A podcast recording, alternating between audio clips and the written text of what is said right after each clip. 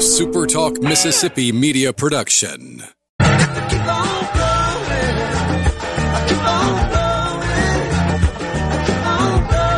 Welcome to Weekend Gardening with your host, the Empress of Everything Green, Nellie Neal. Garden Mama's on the radio now to answer your questions and call you. Hello, baby. Good morning. How indeed are you today? I'm telling you, I am looking forward. This this has got to be the best gardening week of all, right? What do you mean? You don't agree with me? Well, we better talk about it then. Triple eight eight zero eight eight six three seven. That is the Super Talk call line, and of course, the C Spire text line is open to you as well. Six zero one. 879-4395. My name's Nellie Neal. I'm known as the Garden Mama and the best thing in the world for me is to get up in the morning and come and be with you. Thank you so much for being gardeners, for being radio people, and really for being here. Now here may be here live today, Saturday, May the 21st, or it may be some other time. It may be a rebroadcast. It might be a podcast. It might, in fact, be a on-demand download that you have taken me and put me in your pocket for a day or so. All of that's great. Anyhow you want to do it, I'm ready for it. Let's talk plants. Let's talk what's growing. Let's talk about what's not. I've got a brand new project to talk about and another one to update you on. Lots of uh, cool geeky news today, and in fact, we've got. Uh, well, people, critters, and drones, the good, the bad, and the, well, I don't know. Let's start right off on the telephone today. Looks to me like Jim's in Laurel. Hey, Jim, what's going on? Welcome into Weekend Gardening. Garden Mama, I listen to you every Saturday morning. I, love your show. Thank you very much. And I've got some garlic out here. I set it out last year. Got five hills of it. I got one that's that's fully grown, so I'm tossing out and opened up. Now that tells me that it's ready to gather right Mm-hmm. now. Yep. Yep, yep. Okay, the others are not doing anything. They just They'll be along. Two foot laying on. They'll get along this week. Mine don't all happen at the same time either. I've got, I'm doing, I'm in the midst of harvesting onions and garlic. And really, I like to just wait until they flower out and fall over practically because that tells me that they are absolutely maximumed out. And it also gives a better product, I find, for the saving to the next planting. In other words, you don't want to harvest garlic too soon and then have it be all soft and, and not make it to when you want to plant some more of it in the fall. So I think you're on your way. It just takes a little while. I gathered this stuff. There's new growth coming off those cloves. That I always just flick them off, let them go back to the ground. Yeah, that's not a bad idea. They grow that way. And one other thing I want to mention to you, my three-year-old jalapeno pepper plant, Yes. I got peppers about three inches long. That's wonderful. That's one of the funniest things. You you have. I, I went to school. All right. I was taught that jalapeno peppers are a summer crop that they are going to be ready to um, let go of and, and turn around. You know, maybe the first frost, maybe the second. Well, no, that's not happening with yours. They just go on and on and on. It's the same thing as my snapdragon. I told everybody to take all their snapdragons out a few years ago, and um, indeed, I've missed one of mine, and it has just continued to make snapdragons for no reason at all. There, there's just some things that continue, and we're just lucky to be there. I, I want to know now: Are you going to chop them up and eat them fresh? Or are you going to eat those jalapenos cooked? What you going to do with them? I'm just going to take. I like to take let them get real big and split them, dig them out, fill them up with cheese, wrap them up with tin foil, put them on the grill. All right, now I'm hungry. You've done it. That's perfect. Thank you, Jim. It's great to hear from you today. Glad you were able to call. Thank you so much. Yeah, just let that garlic fall over. It'll take, sometimes it takes a, a little bit longer for one than another, and other times they all just flop over at once. It's hard to predict. Okay, okay. Staying on the phones today, um, that's, next up is Anna in Oxford. Hey, Anna, thank you for calling. What's on your mind today? Well, I got a couple of problems. First of all, um, my asparagus never made thick stalks this year, Mm, and I have no idea why, except it may have been something to do with so much water. could be. Um, but my son, who is in Chicago, has the same problem. Hmm. Is it just not a good year for I, asparagus? I have I, I only know really from the grocery store, but I can tell you that it's too thin at the grocery store. so maybe it's a bad year for asparagus. Now, what I can tell you also is, how long has your have you been harvesting from this bed? Maybe ten years. Oh, at least. Yeah. Okay. How often do you fertilize it, and what do you use? Oh, I don't fertilize. Um, I mulch uh, Mm-hmm. heavily. Okay, that down. that's going to be a lot of nitrogen that that sinks in there, and that of course gives us happy green, but not too thick of growth. So I would suggest using something that's got phosphorus and potassium in it a couple of times during this growing season, just so you can get it ready for next year. And I do know because I have grown asparagus myself, it gets thinner over the years, partly because it's a perennial and it gets crowded. But who in the world wants to dig that thing up? Nobody. And, and then the other thing is, of course, that it just runs out of phosphorus and potassium. So give it a little bit of fertilizer this summer a couple of times, and I think you'll have a better year next year. Although massive amounts of water do change the character of that. That's one reason why we put them up so high, you know, because they, they don't, they can't, they don't make as well when it's a very wet year. Yeah, I'm on the middle of a hill, and the water just comes right down. Mm-hmm. so, Now, speaking of Chicago, my goodness, their weather's been as wacky as ours. yeah, I guess that's that's a problem too, isn't it? Yes. I, I have another problem, um, and I tried to look it up on the uh, Pinterest. I had or have um, a vinca vine which has pink leaves, and it's it's really very pretty and it's spread beautifully. And I mentioned it to a couple of my other garden friends, and they say, "Oh, that's Pinky from Texas." Well, I've never been able to find it online. They keep giving me, you know, the variegate and everything else. Well, this year, over the winter, uh, this vine did not have pink leaves, and it's not got pink leaves. It seems to have gone back to a like a, a green bronze leaf. Mm-hmm. And I'm just wondering. First of all, I'd like to know what it is. I mean, I uh, it, it it was very pretty when it's pink. The the only thing that I really know about this is that it's an unstable sport. Now, that doesn't seem to make any sense, does it? A sport is something that comes off of a plant. For example, um, the the variegated leaf hydrangeas that we like that are r- very pretty was a, were originally a sport of a green leafed hydrangea, but because it was a stable sport, we were able to in turn take that off and propagate it and turn it into a full blown plant with its own name. In my understanding, and it's real slight here, so somebody's going to probably correct me, and that'd be great.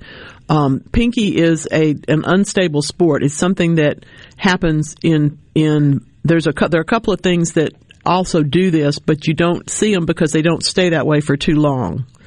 And that's the only thing that I know about. I would continue to, you know, maybe put up a, Google alert or whatever your browser is that you use, AVG or somebody, whoever else it is, but put up an alert so that if there's news about it, you get it. And I would certainly go to the Texas A&M Cooperative Extension website and and you know wander around in there because the place I know about it, I'm pretty sure is from Greg Grant, but I can't tell you that definitely because it's been too long since I saw the plant. Yeah, it's been um, pink for um, like three years Yeah. now. Mhm. This year. It's just one. Of, sometimes things don't don't hold over the. Like in other words, if you find that sport today, if you find if you go out and find. Um, a banana shrub, a tr- the banana shrub tree, you go out and find one that has a particularly interesting pattern on it, or even something that's already patterned, like let's say crotons. You go out and you find one that looks different from all the ones that you've ever had. And so you keep that all right, and you propagate it, and it propagates a couple of times, and then it reverts. So it's not stable. It's still an unstable sport of that original plant. However, if you propagate it, and I think you probably have to do 10 generations before it actually is considered stable. Um, it, it, it's just one of those things that doesn't. Plants are just so dynamic that sometimes they change, and that's of course why when we get that pink cluster of leaves, or when we get that particular, um, sometimes you'll see people have done this with with uh, house plants. They'll get an odd marking on a Dracaena, and they'll start propagating that particular one just to see whether they can keep it, and that's how we get some of our best plants. Well, I, I was wondering if I cut it back. I wouldn't. I would not. I wouldn't dip. I would not even hesitate.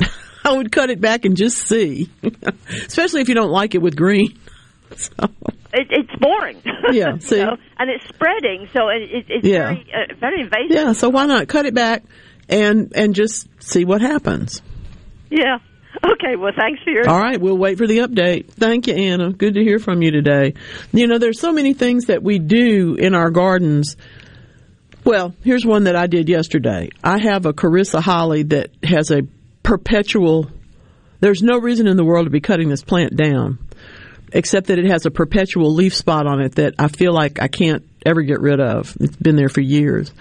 And I love the new growth on this plant.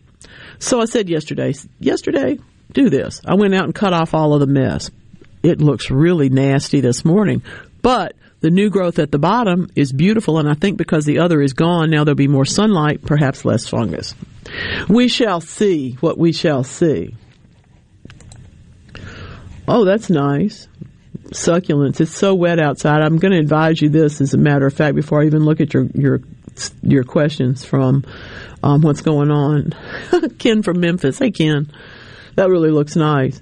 It's going to be real, real wet this week in many, many places. So watch your weather forecast. If you have succulents in pots, you may want to put them under the porch or bring them in the house or put them on top of the washing machine or do something with them because a lot of things are going to be able to get really, really um, very, very wet this this week in many places. If you look at the uh, you know, I know not everybody's crazy for the Weather Channel like I am, but if you just watch it every now and then, you get the chance to see what all's going on. And this is a wet week ahead of us. Sandy's in Alabama. Should I remove the deadheads from my rose bushes? Absolutely. Go down on that stem, go right down to where the first five fingered leaflet is. Right under the rose, there'll be three leaves coming off the little stem.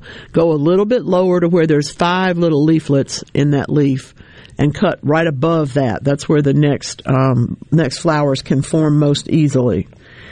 And if it's not a reblooming rose, it's still a good idea to do that pruning when they're done, even if it's a once only blooming rose, because that shapes the plant. So either way, if you get more flowers, that's great, and if you don't, that, then that's okay too. But you do need to have um, have an opportunity to give give them the opportunity, if, even if they can't do it, let them try. I have a feeling that most roses are uh, the ones that make the best hips, I think, are not rebloomers, and that's because it takes a long time for that one um, rose hip to actually get going. Oh my goodness, there's a lot of uh, a lot of um, gnat swapping, swatting going on. yeah, so my neighbor came across the street and said, "Are they at your house?" It's like, well, no, not today, but yeah, I understand. Gnats and horseflies. You know that this is this is the time of year when I'm I'm really I'm I'm very happy to tell you this because I love where I live and I love the the the weather in the South most of the time. But I'm I'm going to tell you that it, this is when we literally begin our perfume becomes insect repellent and sunscreen, and there's just no question about that. Uh, no doubt about that. I have been uh, I've been surprised lately at how little little there are in, in people's minds about sunscreen right now. We've had so many things to worry about, but you need to worry about that too. Okay. Speaking of uh, mosquito repellent and Texas, the AgriLife research folks at Texas A&M have really given us something to think about. And this this is a particularly interesting piece. You know, if you make changes, if you do um, genetic modifications, the biggest complaint about them is not how they come out, but it's what goes on before or after that. Um, for example, if this doesn't work, if the genetic modification doesn't work and you put the cell into the tomato that will repel some insect and it actually messes up the tomato, how do you undo that? Well, the question is how do you undo that? And the issues have been examined for a long time because you have to be able, really in science, you have to be able to prove something, but you also have to uh, be able to understand when it is no longer provable, okay? In this case, what happens if you genetically modify mosquitoes and it and they overcome it. They they adapt around it, and that's really what we always worry about in terms of n- pests. That they will just adapt to whatever we've done, and that in turn makes the wild population much more dangerous to us, and can even wipe it out at times, but more often just makes it more dangerous to us. So what they're doing is making a temporary genetic alteration to mosquitoes that will basically stop that man help the manage the population and help stop the vector-borne diseases like our friend West Nile virus without permanently alternating the wild population so that they can compare the effects on the two of them and also so that in case it doesn't work we're not into a middle we're not in the middle of a problem that's going to get bigger over time so i think that's pretty smart sissy's got um, I'll have to look at this again. It looks like dog fennel, but I'll pull it up closer during the break, Sissy, and um, but in the meantime, look up dog fennel and see whether you think I'm right. I'll have to get a bigger, a closer glance at it. I will take care of it and see. Let's see, where are we? Well, let's, we might can talk to Greg. I don't know. We may have, he may have to hold on. Let's see. Greg's in Nettleton. What's going on, sir? Hey, Greg. Hey, Garba.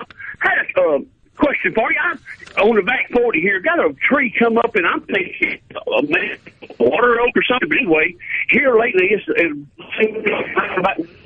this thing starts shedding, and it looks like I'm serious. It looks like it's snowing outside, and I've got them. Um, I mean, don't leave your windows down in your vehicle; they'll fill up. That's that's fun always. But anyway, uh, uh, I was just wondering, uh, what have I got there? I don't know. I don't know. You need to send me a picture. Can you do that on the text line? I'll see if I can't figure it out. It's good to hear from you. Well, okay. Well, thank you. I'm sorry. I'm not sure what would do that. It could be as simple as a tree that has that sort of flowers. You know, we got a couple of that have that sort of thing that sheds. But if it's an oak tree and it's shedding, I need to be able to look and see what's making that happen. So send me a photo and I will be glad to help you figure out what's going on. Today is going to be an interesting day in my garden. I have two or three things that I need to do before, um, it, the, the, weather changes at my place, which will probably be tonight. Um, I have I have so many of the have so many things outside that I'd rather have inside if it's going to be bad. But you know how it goes. Time gets by. Temperatures get hot. The next thing you know, it's raining and we gardeners just look out the window then. In fact, we were set up for the fall because guess what? It was nice last week. It's going to be hot. It's going to be rainy. At least at my house. Let me know what's going on at your place here on Weekend Gardening.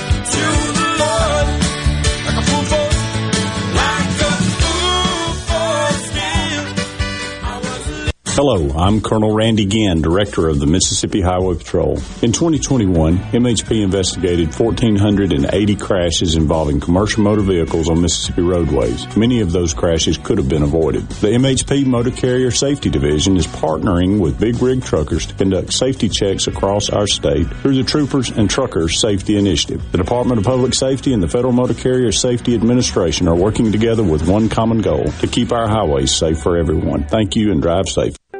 Are you looking for a contractor for your new home or remodel? Go licensed. Unlicensed contractors may try to convince you that pulling your own permit can save you money, but they may do shoddy work, or in some cases, no work at all, costing you far more in the long run. Protect yourself and your investment by comparing estimates from three licensed contractors. Remember, go licensed. For more information, contact the Mississippi State Board of Contractors at msboc.us. Hello, my name is John Merrill, the owner of Amada Senior Care. We're your local trusted advisor for senior home care. We provide experienced caregivers for your loved ones so they can remain in their home. Just like you would care for your loved ones, our employees provide assistance with their personal care needs. As your trusted senior advisor, I can help your family navigate the long-term care insurance process. Just call me, John Merrill with Amada Senior Care, for your free in-home consultation. 601 864 3752. We all reach tipping points in life. The weight of a low paying job, unpaid bills, a new family. You can't keep going. That's where My Computer Career can help. In just months, not years, they can help you start a new life as an IT pro, even with no prior experience. Impossible? You learn online from home, and My Computer Career offers lifetime career services to help you find jobs with companies begging for IT pros. Go to mycomputercareer.edu and take the free career evaluation. It's not rocket science. It's mycomputercareer.edu. Garden Mama here for Lakeland Yard and Garden. Now is the time to get yourself to Lakeland Yard and Garden for the largest selection of patio furniture, outdoor indoor living areas, umbrellas, replacement cushions, and beautiful fountains and stepping stones. You'll even find Kamado Joe grills and collegiate gift items. The expert staff members at Lakeland Yard and Garden will be happy to guide you through their large nursery stock of bedding plants, perennials, tropicals, and more. While you're there, be sure to get your topsoil or mulch sold by the bag or in bulk. Lakeland Yard and Garden even offers local delivery. Lakeland Yard and Garden, growing your way and serving you for over 40 years. Stop by or call today, located at Lakeland Drive and Airport Road, 601-939-7304, online at lakelandyardandgarden.com. Listen to your garden mama now. It's Lakeland Yard and Garden Center for all your gardening needs and a whole lot more.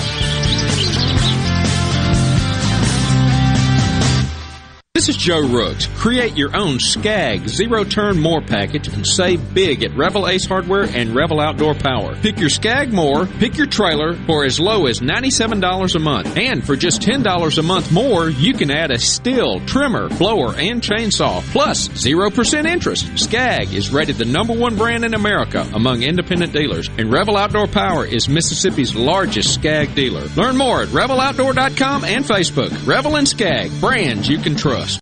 At Fillmore Buick GMC, we strive to make buying your next vehicle easy and take care of you long after you drive off the lot. That means upfront and honest pricing, doing everything we can to make the time you spend in the dealership as short or as long as you need. It means we understand that purchasing a vehicle is more than just a transaction for you. We want you to enjoy the experience as much as we appreciate your business. Find your next Buick, GMC, or pre-owned vehicle at FillmoreBuickGMC.com. Fillmore Buick GMC. You drive everything we do you.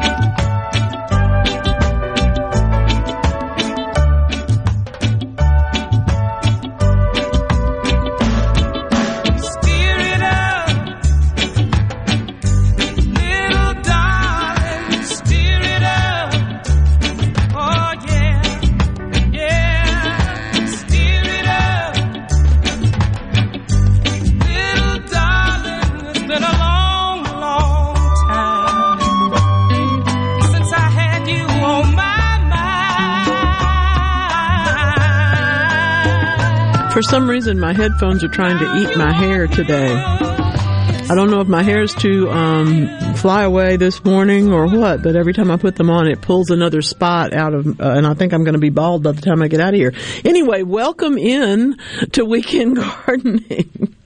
If you're looking in on the video today at supertalk.tv, you can look and tell whether or not my hair's falling out or not. I think it's just being pulled out. I don't really think I've got a big problem, but good grief, they don't fit today for some reason. Who said this? If the bee disappeared off the surface of the globe, then man would only have four years of life left. Presumably that extends to women as well. No more bees, no more pollination, no more plants, no more animals, no more man, or in my case, no more humans. That was Albert Einstein. Now you realize that in those in that day and time, and I was raised to believe that we used the term man as a catch-all for everybody. Not so much these days, but but it was acceptable then. He was not being he was not being mean or being ugly. It was just the way the language was used then. I am uh, I'm going to tell you about the plants that I am working on for a new project in my garden as we go along today and probably for quite some time because this is going to be a big deal. I have been asked to um, work on a demonstration garden for pollinators. And of course, you know, I believe that part of what we do for pollinators is not tear up stuff. Other things we plant, but some things we just leave and let grow. So today I discovered that coming up in one of my containers is a pokeberry, which you may know as a pokeweed plant. I have two or three of those in the back part of my garden, but I'm going to bring one out front and center and, and since it's happened to have popped up, I'll be able to use it. I've got a trumpet vine going up a tree up there. There are a few things like that that I'm going to take advantage of.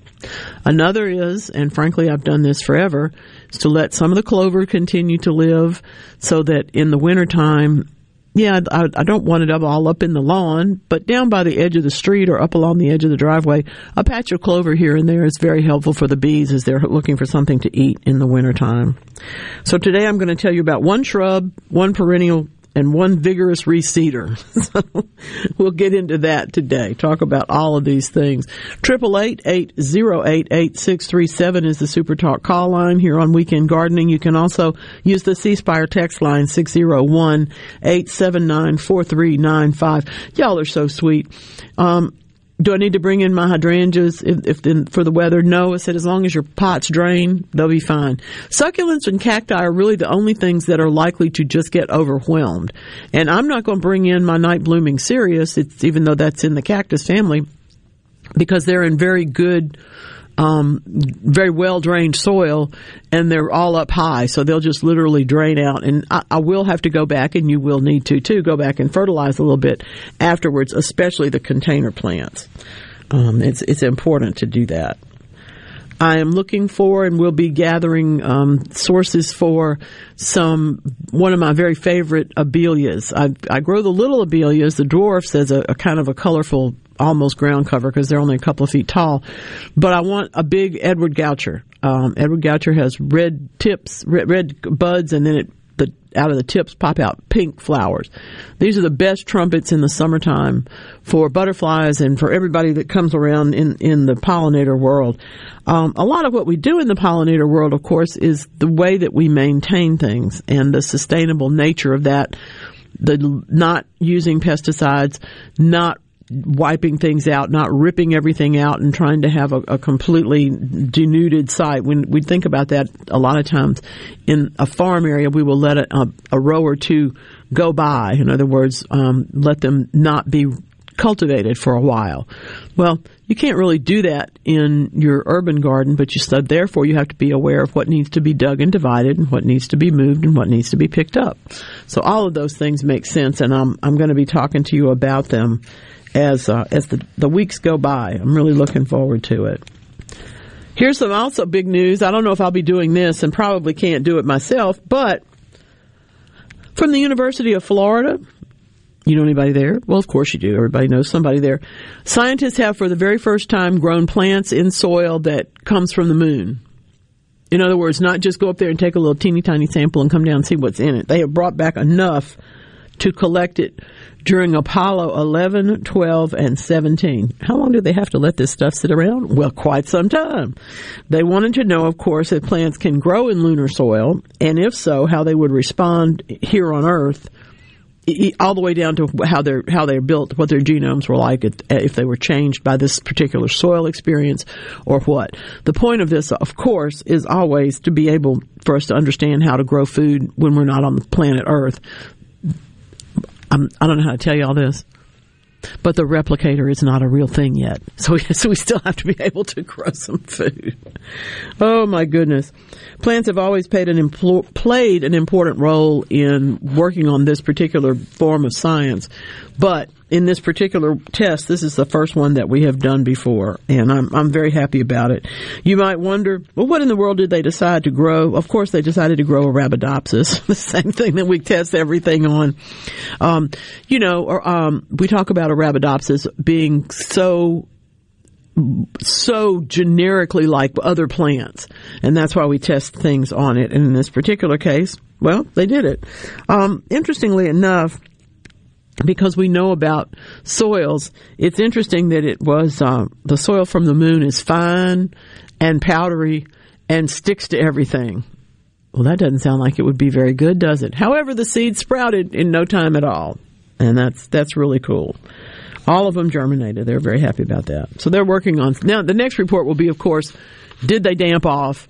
Did they get stretched out? Did they grow? You know, did they do this? Did they do that? And, and we'll find out. We'll hear all about it because they're more than happy to tell us. Ooh, Gloria's in Clinton. Her gardenia bush is just absolutely magnificent this morning. I'm I'm so fond of that flower and the the smell of it as well. It just has so many good memories for so many of us. Really fun to talk, fun to hear about. Um, and gardenias, of course, are one of those things that those those of you who have trouble growing them get really angry at all the people who say, "Well, I just never do anything." and some people don't do anything to them. Other people struggle always. It has mostly to do, frankly, with the place of, that you've put it. And morning sun is good. Later in the day, it's not so necessary and can in fact sometimes wear out the plant and by that I mean cause it to grow so fast and use up its fertilizer that you have to keep at keep taking care of it.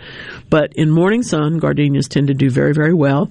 You also don't want anything up touching next to it simply because this is a plant that needs good air circulation around it and through the plant itself. But Probably the most important thing is the pH of the soil. Gardenias are like hollies and camellias and azaleas. They are acid loving plants. So if your soil is not suitable for pine trees and camellias and those other things, it's probably not going to be too great um, for growing gardenias either. Much of the soil in Clinton is perfectly suited for that. Much of the soil in many parts of our country are suited very, very well for that. I have been um, very excited to get so many requests for the container gardening advantages sheet, the the one sheet. See, it's right here. and if you want it, just send me an email, mama on air at yahoo.com. It'll have the soil recipe as well as the way to adapt my potting soil recipe for um, raised beds and notes about how to water a pot. Because believe it or not, you may not know how to do that. A lot of people don't. It's not just you. From University of Texas at Austin, we seem to be staying in Texas today for some reason or another, but the news is all good.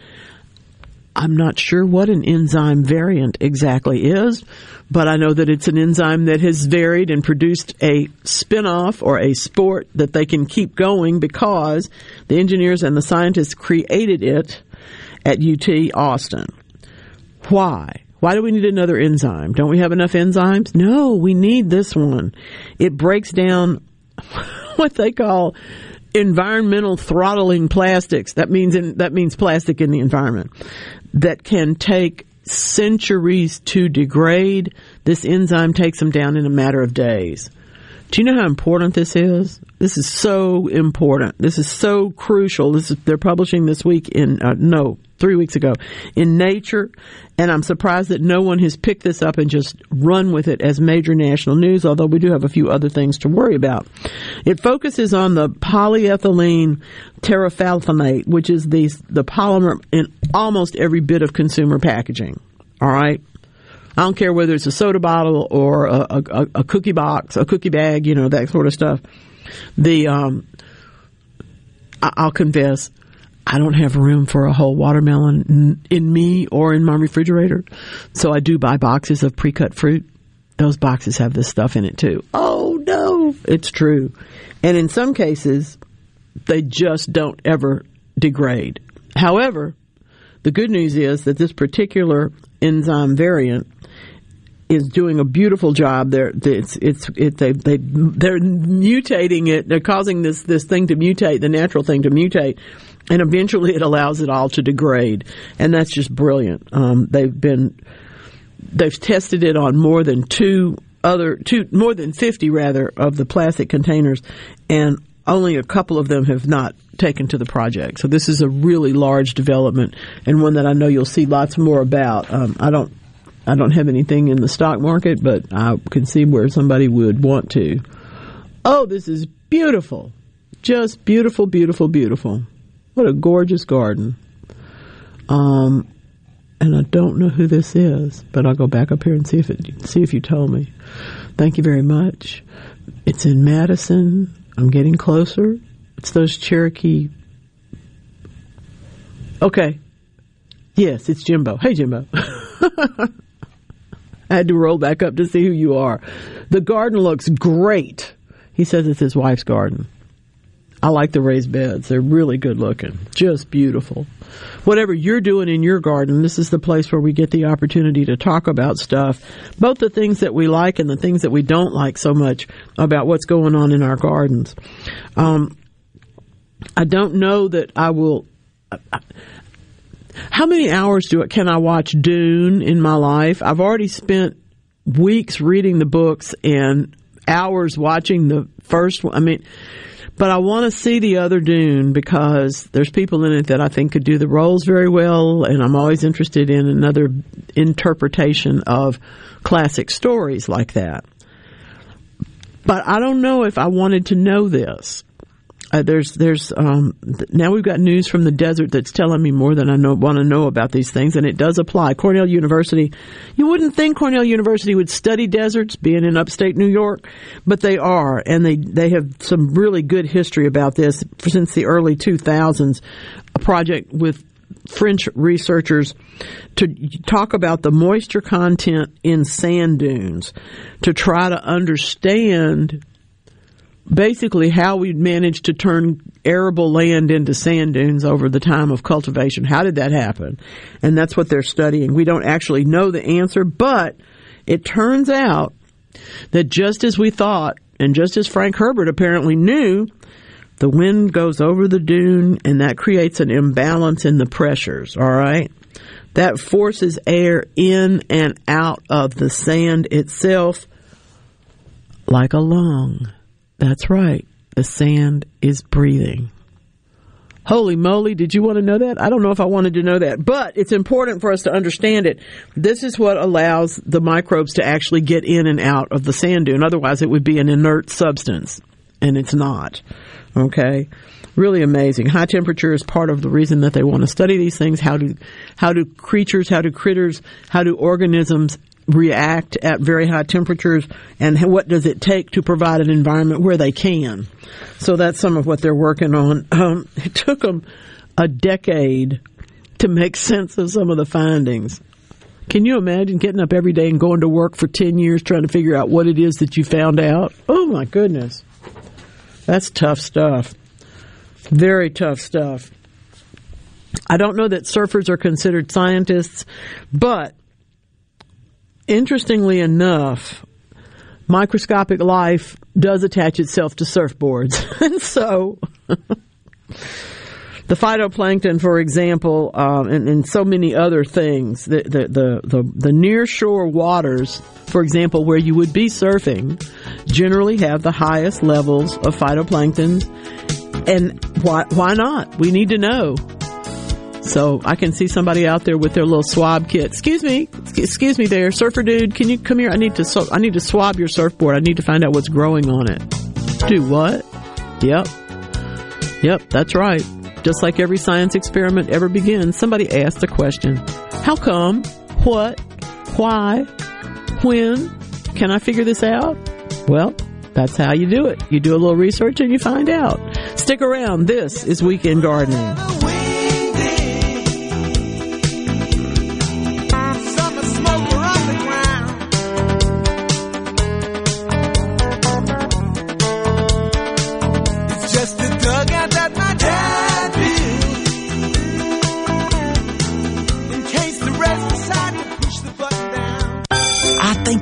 Teacher's asleep. Looks like he's dreaming. Man, I can't wait to hang up my team mascot. I, I think he's having a nightmare. No, this is just part of his lesson plan. He's trying to show us that calling Mississippi 811 before you dig is so easy, you can do it with your eyes closed. Call 811 two days before you dig, and let's have zero damages, zero injuries. Are you looking for a contractor for your new home or remodel? Go licensed. Unlicensed contractors may try to convince you that pulling your own permit can save you money, but they may do shoddy work, or in some cases, no work at all, costing you far more in the long run. Protect yourself and your investment by comparing estimates from three licensed contractors. Remember, go licensed. For more information, contact the Mississippi State Board of Contractors at msboc.us. From luxury hotels to homeowners, Bath Fitter in Ridgeland will exceed your expectations. Your beautiful new bath and shower are made with the same high quality materials used in luxury hotels and installed in as little as one day. Bath Fitter in Ridgeland will provide the bath or shower custom designed you've always wanted with no heavy demo or weeks without your bath area. Visit bathfitter.com where you can design your own bath area and book your free in-home or virtual consultation. Bathfitter.com.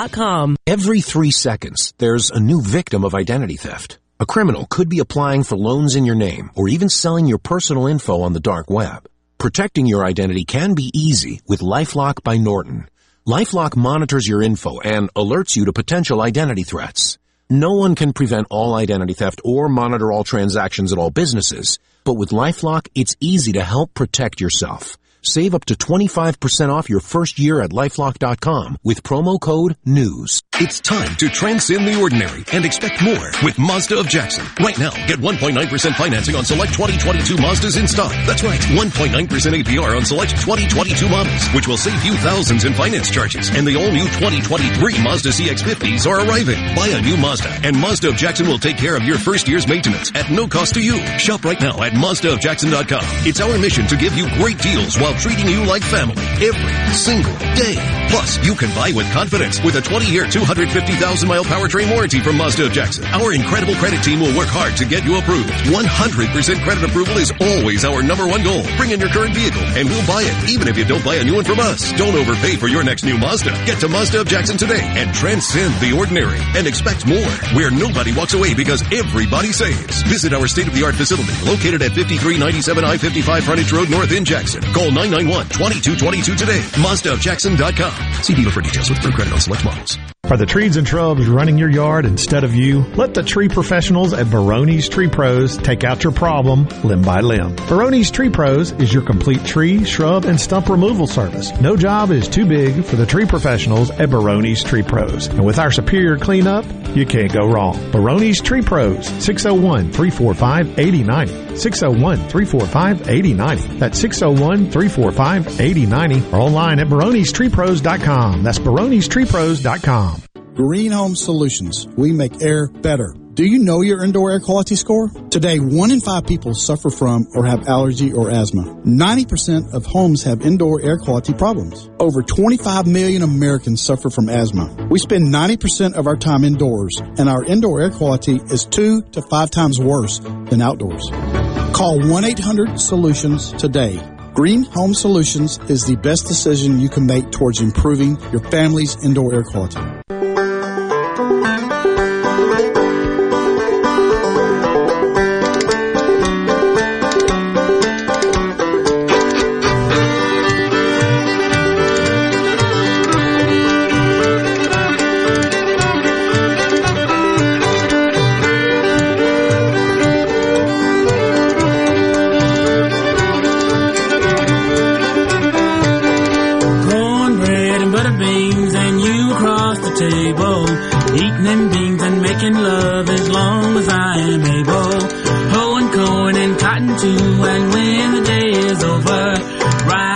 And cut and love all over. For the person who sent me um, a not so pleasant email about using this song because it refers to things that this person doesn't want to think about, uh, I got to tell you, look up the Carolina Chocolate Drops. And you will discover a world of music that you don't want to know about in that case.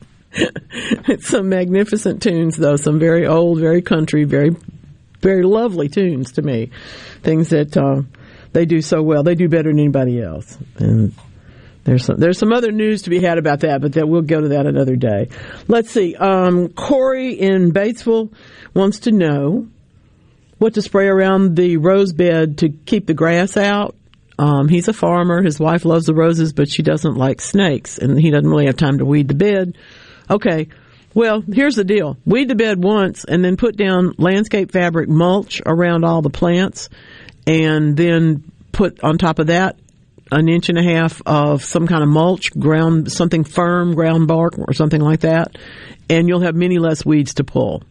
You can certainly use, there, there's a natural guard, um, kills everything herbicide in a spray bottle. There's also all the glyphosate products. You know, in other words, you can get one from either end of the spectrum from the natural sources or from the not natural sources. But either way you do it, they're still going to grow back or different ones are going to grow, I should say. So after you get them out of there, and frankly, pulling them is the most effective way, then get landscape fabric, tack that down in that whole bed, not black plastic. All right? Water can't get through black plastic landscape fabric. It's black, it's woven, and the water goes through it. And you put that down, cover that up. It also helps to suppress weeds, but it also helps you not have to water so much because it holds water into the bed and then mulch on top of that. Okay? That's the way to do that. Beautiful, beautiful plant on the uh, C Spire text line from Aline in Houston. Japanese spirea. That one looks like Anthony Waterer, and uh, it's in bloom at my house right now too. I love that plant. I like Japanese spireas anyway, but that's a particularly good one. Papa D's. Papa D's out here busy. Oh my goodness! In Pass Christian, trying to beat the rain. Um, they're they're hoeing today, and that's a lot of work. But yep, you got to do it. And frankly, when you get accustomed to doing that, and you have rows that can be hoed, it's not that difficult of a process, as long as you do it frequently. Um, one of my images of my grandfather who taught me how to garden that I will have forever. And I mean, I have a lot of them. You know, I see him in his suit going to church. I'd see him in his work clothes. I mean, he he was a, a, dispatcher for the railroad, so he would dress very nicely for that. But I can also see him in suspenders and a pair of gray pants and a shirt that looked like it had seen better days, with a hoe in his hand and a hat on, by the way, um, with a hoe in his hand, just going down, walking through the, the backyard, walking through the garden, the vegetable part and the flower part, just cutting those weeds off at the surface of the soil. There's something very meditative about it. There's certainly something very calming about it. and it certainly does your garden a lot of good. So I say, go Papa D, y'all get them. That's great. Oh, fun. Um, nice. Stevens in Lucedale, first garden since he was a kid in the 70s. Nice. That looks beautiful. That's a big, nice vegetable garden. I like that. Congratulations. Really, really nice. Um, uh, um, Ken, I don't understand, but okay. Thanks for writing in. I don't understand that. Oh, beautiful flowers. Lovely, lovely, lovely. I don't know the name of that one, but it's just gorgeous. Um, really, really pretty. I do like a, a rose bed. I like roses all through the landscape, but a nice rose bed is also fun. Whoo! Seven rows hoed, two to go. I'm glad you can. I'm glad you can do that. I think that's wonderful. I have. Uh, there are a lot of different kinds of tools called hoes. Now, my favorite one is a classic. It was, in fact, my grandfather's has a very narrow blade on it, but hula hoes are fun. I have one of those. It's handy in some places. And then there's also what I call a chopping hoe, which is one with a much bigger blade that frankly, when you're you're trying to wipe out the uh, population of oh good grief, I don't know, dollar weed or, or, or something else that's gotten gotten ahead of you, that's a really good one to use for that because it has a bigger space and it digs a little deeper. It, the way you the way you use any tool really does determine how well it can work, and that one's built for a little bit more work. Interestingly enough, um, a little bit more about the surfer science. First of all, you maybe think I'm talking about California. I'm not. This was in the UK. Yes, they surf there, um, near Plymouth. And what they did was to do this study where they go out and swab the, the surfboards to see whether they can get them to be get it to be a citizen science project so that over time just like we have the great bird count citizen scientists can go out and and do this on a particular day and basically over year over year figure out how much the microscopic life is doing okay, how much is not doing okay, what, what the basis of it is. It's a different form of water sampling than we have done before. And I think it's really, really smart. Now, using citizen scientists is not unusual, and some people would say, well, why don't we just have professionals? Because there's a lot of things that people are rabid and passionate about that they don't work at for a living but they want to be part of that community. They want to make sure that other birders are getting the information that they've got. And in this case, they examined the accuracy of the information produced by citizen science apps for monitoring bird populations. Turns out it's pretty good. Turns out the people that are interested in doing this, it's if you're interested enough to go get the app and go and count the birds and go and do that, you're going to be one of those people that wants it to be right. Okay. Um, I'm having some trouble with Wordle today. I'm I'm I'm up to three, and I haven't. I'm not even close. For those of you who don't know what Wordle is, you have five guesses to guess what today's word is. And if that sounds like the most boring thing in the world, that's what I have to remember is that not everybody even cares about this. so the very small percentage of us who play word games, this is a word game that is fun. And if I can get it in three, I feel great. If I can get it in four, I feel even, you know, I feel all right. But oh my goodness, I'm sitting there waiting today and it's that same sort of thing. If you want to know if something's good, you have to send it out to a lot of people. And in the case of an app, you send it out to a lot of people. They tell you what the bird is. They tell you it does work. They tell you it doesn't work. And that's how we know which ones are absolutely going. This is the eBird app that they've been studying. Of course, that's from Cornell. Told you about it before. It's been around forever and it helps both Cornell and us to keep track of what birds we're seeing.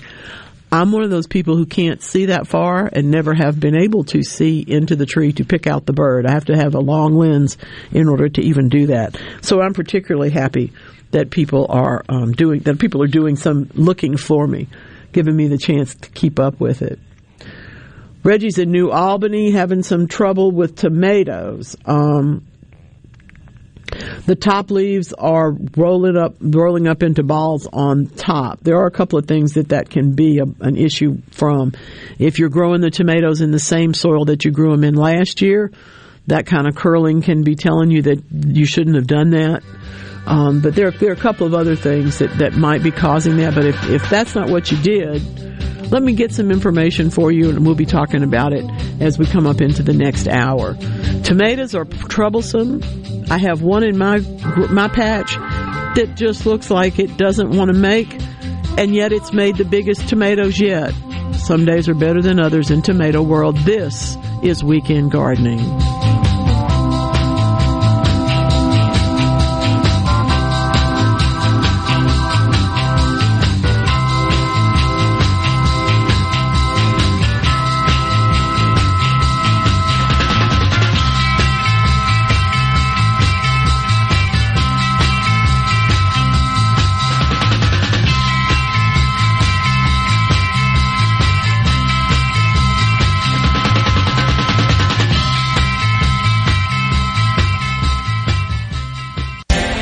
After a winter storm hits your propane fueled home, look for the following safety stops. Power lines standing strong.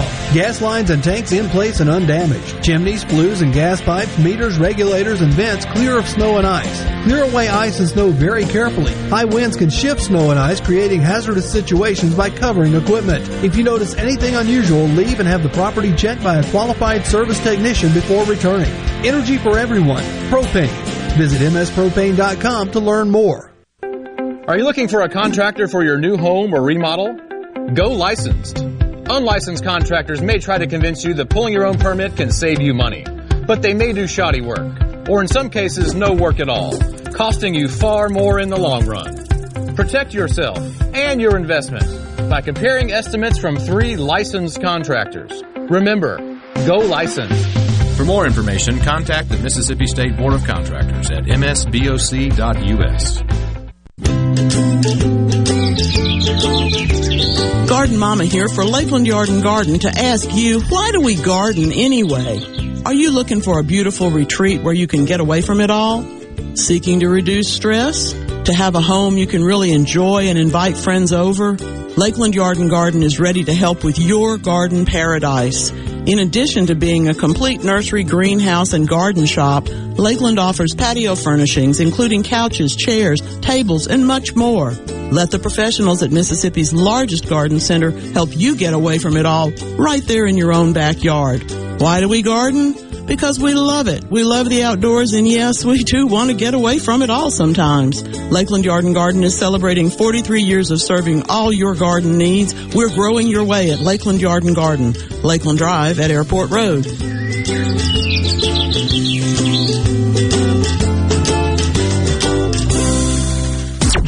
Listening to WFMN Flora Jackson, Super Talk, Mississippi, powered by your tree professionals at Barone's Tree Pros. Online at baronestreepros.com.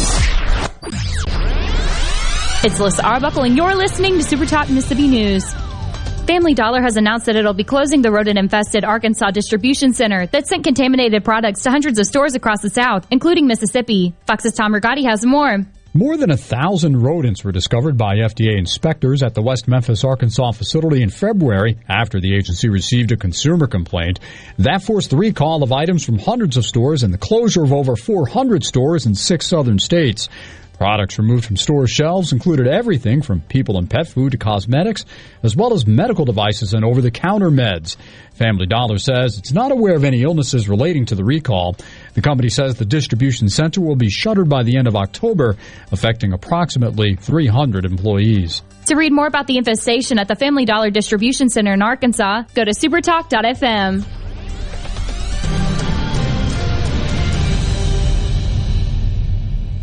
What is Mississippi Farm Bureau Federation's Child Saver Program? Well, sadly, car accidents are the leading cause of death for children under five. Mississippi law requires children under the age of four to be protected by child passenger restraint devices and children under the age of seven in a booster seat. With the Child Saver Program, Farm Bureau provides members the chance to order car and booster seats at a discount. Because when Mississippi thrives, we all thrive. To learn more about the Mississippi Farm Bureau Federation, visit us online at msfb.org. Helping Mississippians with disabilities prepare for the job market as well as live independently in their homes and communities, this is what we do at the Mississippi Department of Rehab Services. Hi, I'm Chris Howard, Executive Director. The resources provided through our office helps families by providing things like personal care attendants, home modifications, career guidance and counseling, job supports, and so much more. You'll never know how we might be able to help you until you connect with us. Please visit mdrs.ms.gov to find an office closest to you. The Biden administration wants to conserve 30% of the nation's land and water by 2030. The U.S. is one of more than 50 countries that have committed to what's referred to as the 30 by 30 plan. Andy Berry is the vice president of the Mississippi Cattlemen's Association. So what that's going to do is restrict grazing, uh, restrict the use of water for crops or for livestock for the vast majority of this country. Now, now, a lot of this is going to be out west, and it doesn't directly affect our producers here in Mississippi, but affects our industry. He calls it an unfair war on their industry. We are the original climate conservators. We're sustainable in what we do. We take care of our land and our resources. If not, we won't be in business next year. Berry says cattle are the only protein source that can take grass and turn it into a highly viable protein source for consumers. For Super Talk Mississippi News, I'm Kelly Bennett. From Sports Mississippi, I'm Dixon Williams. Baseball action last night saw Mississippi State play better against Tennessee, but the Bulldogs came up short again as Tennessee came back on the Bulldogs and won four to three. Tennessee improves to 48 and 7, 24 and 5. State falls to 26 29 and 9 and 20 in the Southeast Conference. The last game of the regular season is today at 2 o'clock in Starkville, 1.30 airtime on the MSU Baseball Network. Ole Miss took on Texas A&M and clobbered the Aggies 14 to 6. The Rebels now 32 and 20, 14 and 15 in conference. Aggies fall to 34 17, 18 11. They'll play game three at 131st pitch in Oxford, 1 o'clock airtime on the Ole Miss Baseball Network. Southern Miss took on Middle Tennessee in game two of their series and won 17 to nothing. The Eagles are 40 and 14, 22 and 7, and they'll play their last game of the regular season today at 1 o'clock. I'm Dixon Williams. This is Super Talk Sports Mississippi. Hello, I'm Colonel Randy Gann, Director of the Mississippi Highway Patrol. In 2021, MHP investigated 1,480 crashes involving commercial motor vehicles on Mississippi roadways. Many of those crashes could have been avoided. The MHP Motor Carrier Safety Division is partnering with big rig truckers to conduct safety checks across our state through the Troopers and Truckers Safety Initiative. The Department of Public Safety and the Federal Motor Carrier Safety Administration are working together with one common goal to keep our highways safe for everyone. Thank you and drive safe. Hello, everyone. I'm Bob. Welcome to the digging safety class. Hey, Bob. You're here because you got caught digging before calling 811. I know, and now I'm here instead of making a living. I know, man, but it's the law. So let's get started. This is a shovel. Huh? Hello, I'm Sam Johnson from Mississippi 811. Please call 811 two working days before you dig. It's the law and it's just the right thing to do. The 2022 Boo Ferriss Trophy representative of the best baseball player in the state of Mississippi will be announced on Monday. 17 different players from eight different schools received votes for the Ferriss Trophy. The finalists will be at the attendance of the trophy presentation on Monday at the Mississippi Sports Hall of Fame Museum. The trophy is presented by the Mississippi Band of Choctaw Indians and the Pearl River Resort, and Ron Polk will be the guest speaker for the event on Monday. The finalists are Ole Miss slugger Tim Elko, Mississippi State infielder R.J. Yeager, Southern Miss right-hander Tanner Hall, right-handed pitcher Harrison Haley from Delta State, and Belhaven's Brett Sanchez will be the finalists in attendance to the presentation of the Ferriss Trophy on Monday. I'm Dixon Williams. This is Super Talk Sports Mississippi.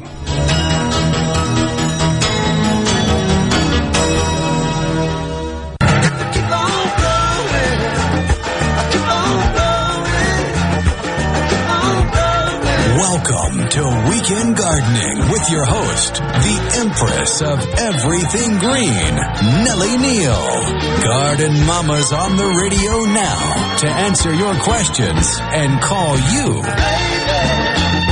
Welcome into weekend gardening. Sometimes y'all just crack me up. This the text line today is thankfully lit up, and y'all are having a good day. I'm I enjoy it so much, and, and y'all are so much fun. Please weigh in. I'll I promise to tell you all the things that are appropriate for a family audience. 601-879-4395 is indeed the ceasefire text line.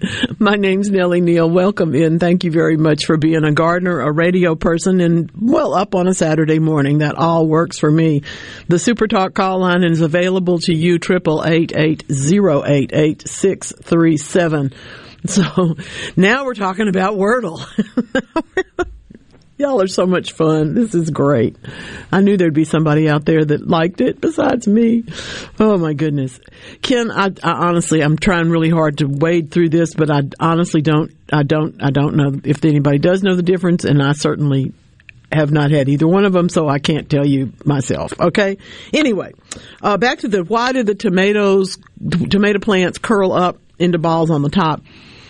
The, if it's not the same soil that you grew in before, if if you do that, you're getting root knot nematodes, and unfortunately, when you pull the plants up, the the root knot nematode will make itself apparent, but you won't know it until then. That's why we rotate tomatoes to another place. We also do the same thing with butter beans. After the second year, we do it up with tomatoes after the first. There just are things in the soil that we don't want to build up in the root zone of the plants that we're trying to grow sometimes, and in this case, the tomatoes could do that. But tomatoes um, can can also curl up can make balls of out of their leaves on top from both hot and dry circumstances. So if you're not irrigating those plants, not watering them on a regular, regular, regular basis, because tomatoes, you know, if they wilt, they're set back. So if you're not doing that, you need to do that. At this point in the year, if they're bearing, I would just keep watering them. If they're not, I would cut off the damage, start fertilizing and watering, and seeing if I can't get a few more cool nights that would enable me to put on some flowers before the end of the um, the end of the weather that lets us see them, and before it begins again, which will happen at the end of the summer. Okay, that's right. Temperatures in the 60s, tomatoes will still set. Toma- temperatures at night in the 70s, not so much. Cherry tomatoes more than other kinds. All right. What is on my hibiscus? Oh my goodness. The damage is a classic photograph. I could publish this in a textbook. It's so perfect. Sawfly larvae are the thing that's tearing up your your hibiscus. None of that matters exactly, but what they do is skeletonize. They take out, they leave the veins and take out the rest of the leaf and just eat it. And when that happens, of course, your plant loses its photosynthetic surface and therefore it can't grow very well.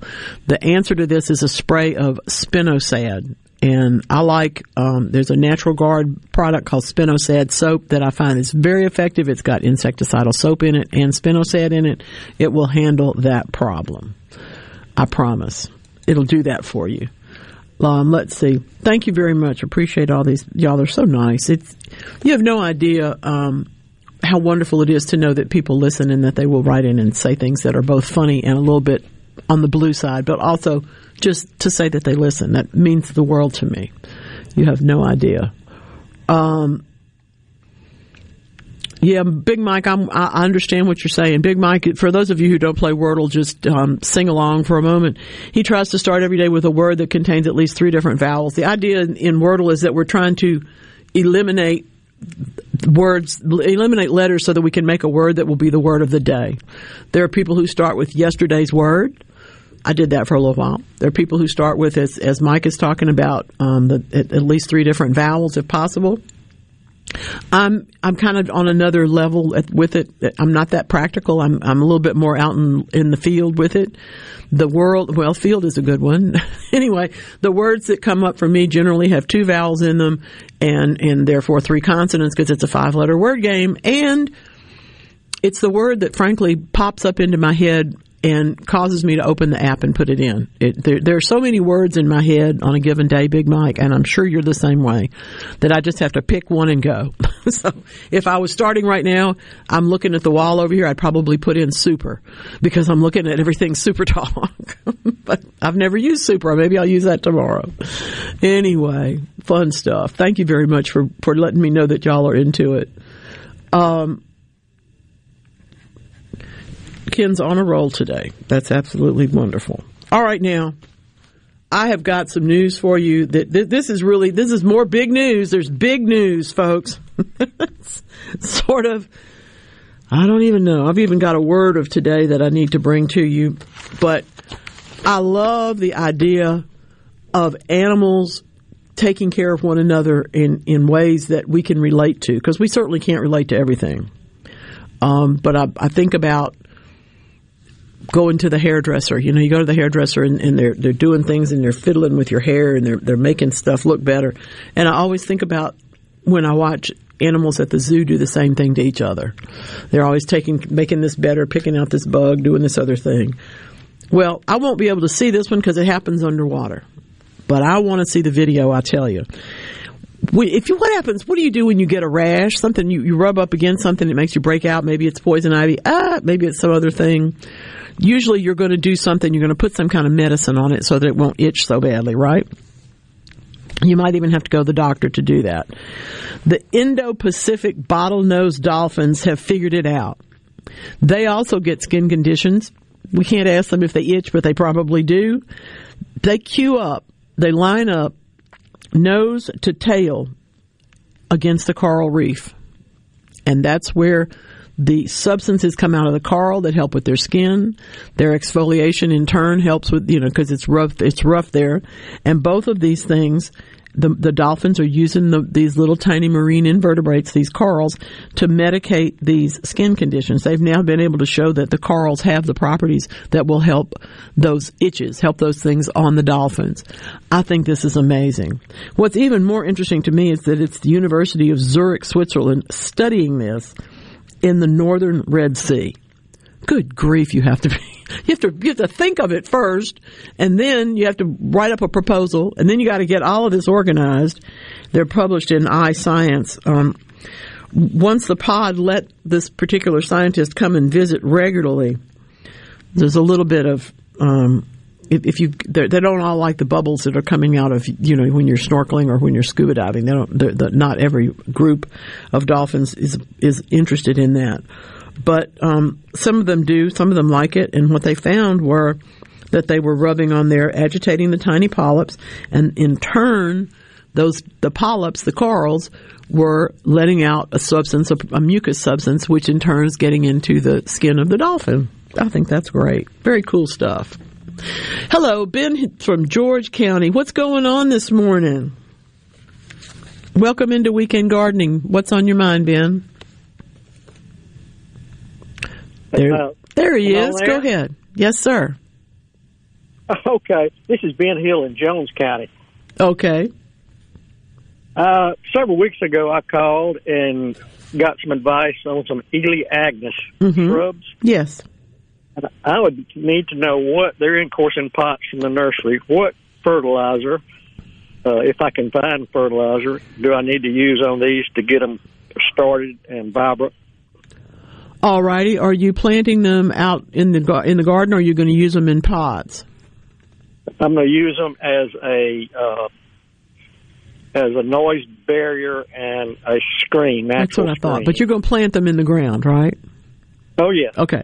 Um, the, here's there are two things that I would do. The first is to just realize that they're going to get bigger than you think they are, and so plant them four feet apart. But some people are tempted to go closer. They're actually supposed to be farther, but since we're trying to plant a baffle, let's plant them closer together, and then go and get really, literally anybody's brand of shrub food um, that that you can find shrub and tree food that that's at, at the co-op at the garden center. What you're trying to do is give them a complete and balanced fertilizer in a soil that is going to let them drain and also let them absorb both the fertilizer and the water that the rain gives them. And that's really the way to get them going. They can use any fertilizer that you give them, but they will be best served by one that is something like um, shrub and tree food. It'll probably say five, eight, ten, or something. The numbers will be uh, will not be the same necessarily, but they could be. It could be 10, 10, 10. That would be fine. But what you're trying to do is make sure you're giving them all the nutrients as well as the minor elements that they need to grow, and that's in a complete fertilizer and a balanced fertilizer. I would rather see you use a granular one than a liquid one simply because it will stay in the soil longer and uh, we may be having a very wet summer, so you need it to stay in the soil as long as it can. Right.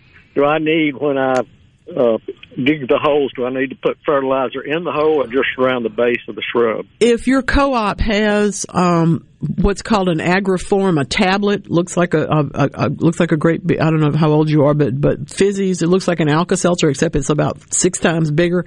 If they have that, you can put that down in the bottom of the hole, put a little soil over it, and then plant the shrub on top of it. And when the roots get to that that point, they will have fertilizer that, that they're needing. So yes, if you can do that, that's great. Otherwise, just some root stimulator or compost tea after you plant, and then just regular shrub food on the ground. Okay. Okay. Very good. Thank I you. will tell you this. for your help. I will tell you this. The first year, if if it gets super super dry, you will have to water a little bit. But after that, they should be fine on their own.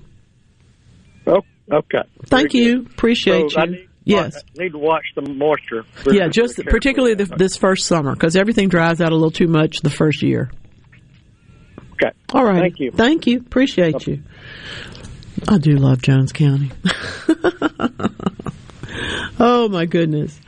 Let's see now. What's up? the- the- Y'all have got so many things going on. This is fun. Will um, what flowers can go around the bottom of roses to fill in the bottom, but are also annuals with six or seven hours of sunlight a day?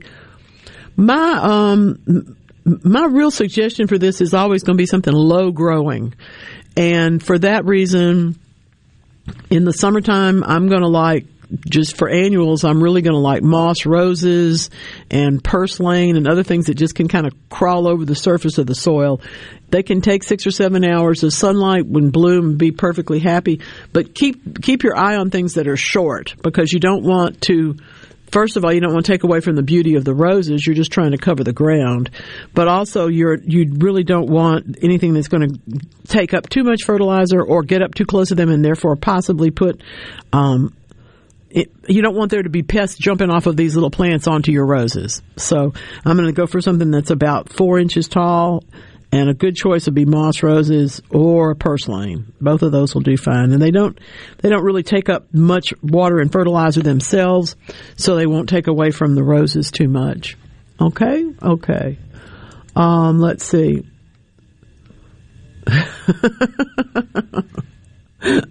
I'll do that, Mike. Thank you. Um, let's see. Do, do, do, do. I don't know what the question is here. This is something about corn stalks, and um, uh, maybe half of one row of them is tasseling. Well, it's getting to be that time, but if it's only half of the row and they shouldn't be doing that, chances are real good it's very dry on that end. Check that out first, okay? And let me know if there's something else going on that I, I can't make out from this particular text. All right, all right. Thank you very much. Mike in Houston, what's on your mind, sir? What's going on today? Hey, Mike. Hi. What's up? Well, I'm trying to figure out what's wrong. I've got uh, amaryllis planted. Mm-hmm. They're not blooming. All right. When did you plant them? Oh, about three years ago. And did they bloom last year? No blooms. Nothing but the uh, the leaves come up. Okay. Is the neck of the bulb standing up above ground level or is it buried? Um, excuse me, not really sure. Okay, take a look at that. If if the neck of the bulb is down below ground level, or if the leaves are so crowded that you can't find the center of it, then it's too crowded and too and it's sunk, and that that'll tell you that it's time to dig and divide those bulbs carefully, of course, because they're big. You don't want to cut into them, and then you can spread them around a little bit. Otherwise, if it's in the shade, they need more light um, but but probably what happens more often than not is that we either bury them by planting them too deep, or they just sink. Okay. Okay. I'm sorry to make so I'll, much uh, work for you. That's all right. I'll just see if I can raise them up a little bit. Okie dokie. And you may need to separate them and spread them out a little bit too for next year. All right. All righty. very much. Thank you so much. Thank you very much. Appreciate it. I do love some amaryllis. Really, really do very, very much. Um, there, one of the things that always happens in the amaryllis world is that once you start with something, if everybody knows you like amaryllis, suddenly you have 20 or 30 of them. I have a neighbor that I've watched. Um, she doesn't know me, but I know her. I know that somebody gives her an amaryllis literally every Christmas and Mother's Day because through the years there's been there were two or three up by the house and now they go all the way down the side. It's really pretty. It's lovely, but I can see that somewhere along the way she did she did move them and separate them out because they were in one spot. They got crowded and now they're all over the place. They're very pretty, lovely, love, love, love amaryllis. Yeah, we're going to self medicate our skin ailments if we're dolphins. That's pretty good. Fun stuff. Speaking of, of fixing things and fixing ourselves, another bit of hard, hot news that I don't understand why everybody's not talking about it. I did not know this, first of all. I recognize that there's hearing loss due to aging. If you, um, if, if you, you know, it can also be the result of too much noise in your head over too many years. In other words, you work in a noisy environment and you can't hear properly. There's also some diseases, some, some illnesses, and some treatments for them that can cause you to lose your hearing. Because we haven't been able to figure out how to get the re, how to reprogram the existing cells, much less how to regenerate them. So, here's the thing: what happens in there? Those sensory cells in your ear are what can't work anymore. And it can just be age or it can be one of these other causes. The good news is we have now figured out the single gene that programs these ear sensory cells. How cool is that? It's such a great time to be alive. It's wonderful to be a gardener. It's wonderful to be able to say, you know, if you can't hear me today, maybe you're going to be able to hear me better tomorrow. Stick around. We got a ways to go here on Weekend Gardening.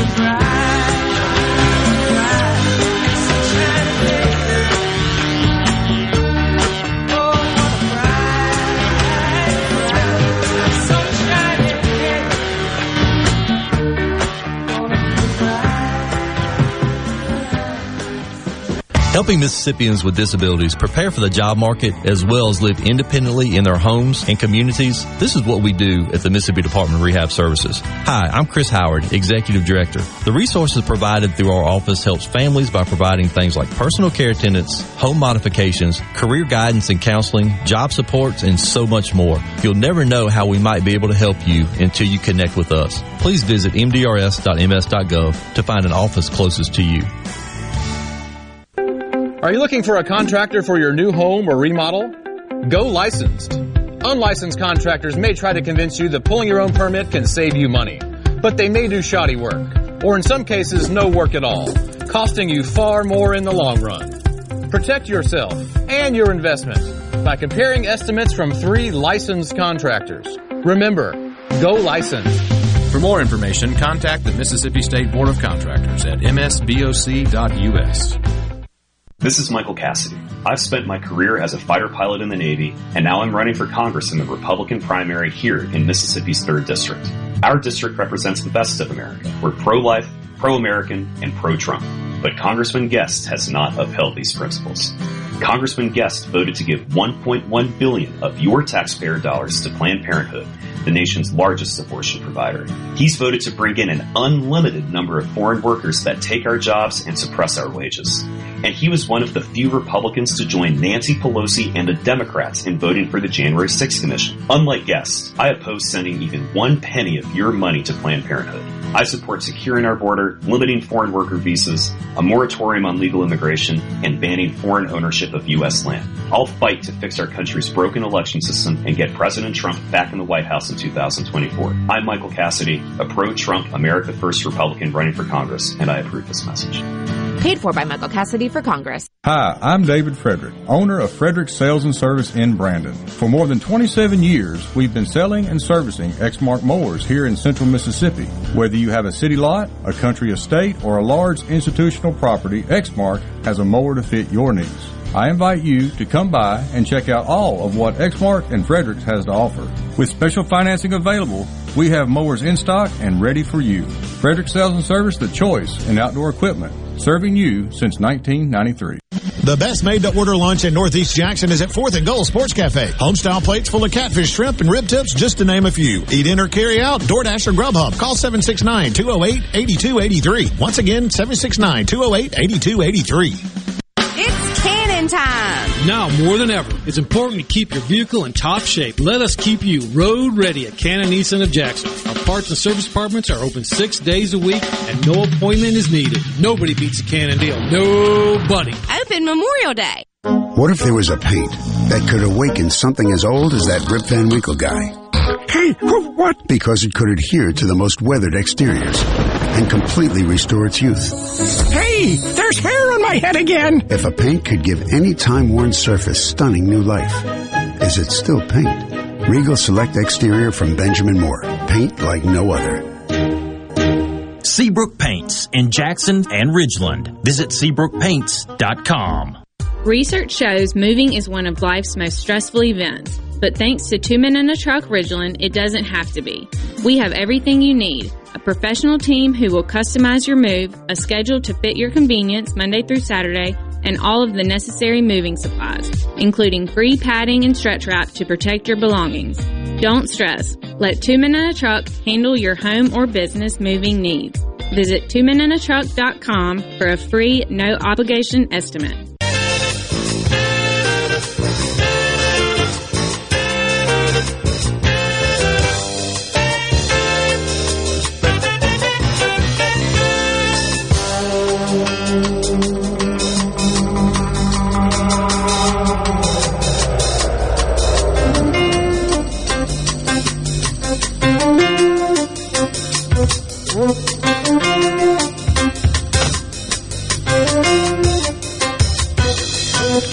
Something about that. Just just enough you want to be driving down the road, don't you? This is weekend gardening. Some questions that have come in in the last couple of minutes here on the text line. Um, beautiful Delphinium larkspur from Allen and Pontotoc. I love those flowers. Just lovely, lovely, lovely. Thank you very, very much. Um, corn stalks. Okay, here we go. What about the corn? Corn stalks are yellowing. Both of the rows were tasseling with three inches of rain last Friday and Sunday. There might be something other than dryness to cause that. No standing water to scald the stalks. Well, yeah, sometimes they, I, I don't, this is not a technical thing, but I have seen corn and some other things in that sort of um, so rapidly growing you can hear them grow overnight if you're out there in the middle of the night watching them. Some of these things that grow so fast literally just grow themselves out.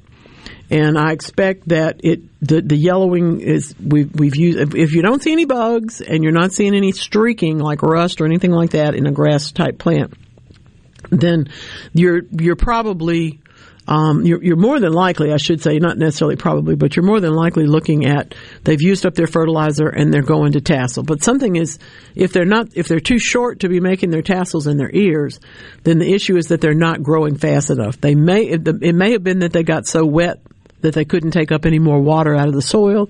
Odd as that seems, that's the way it works. But it's also possible that they've just used up the fertilizer that was available. And generally speaking, if it's a standard sized corn, we are advised to fertilize before we plant. We fertilize, and then again at knee high and hip high.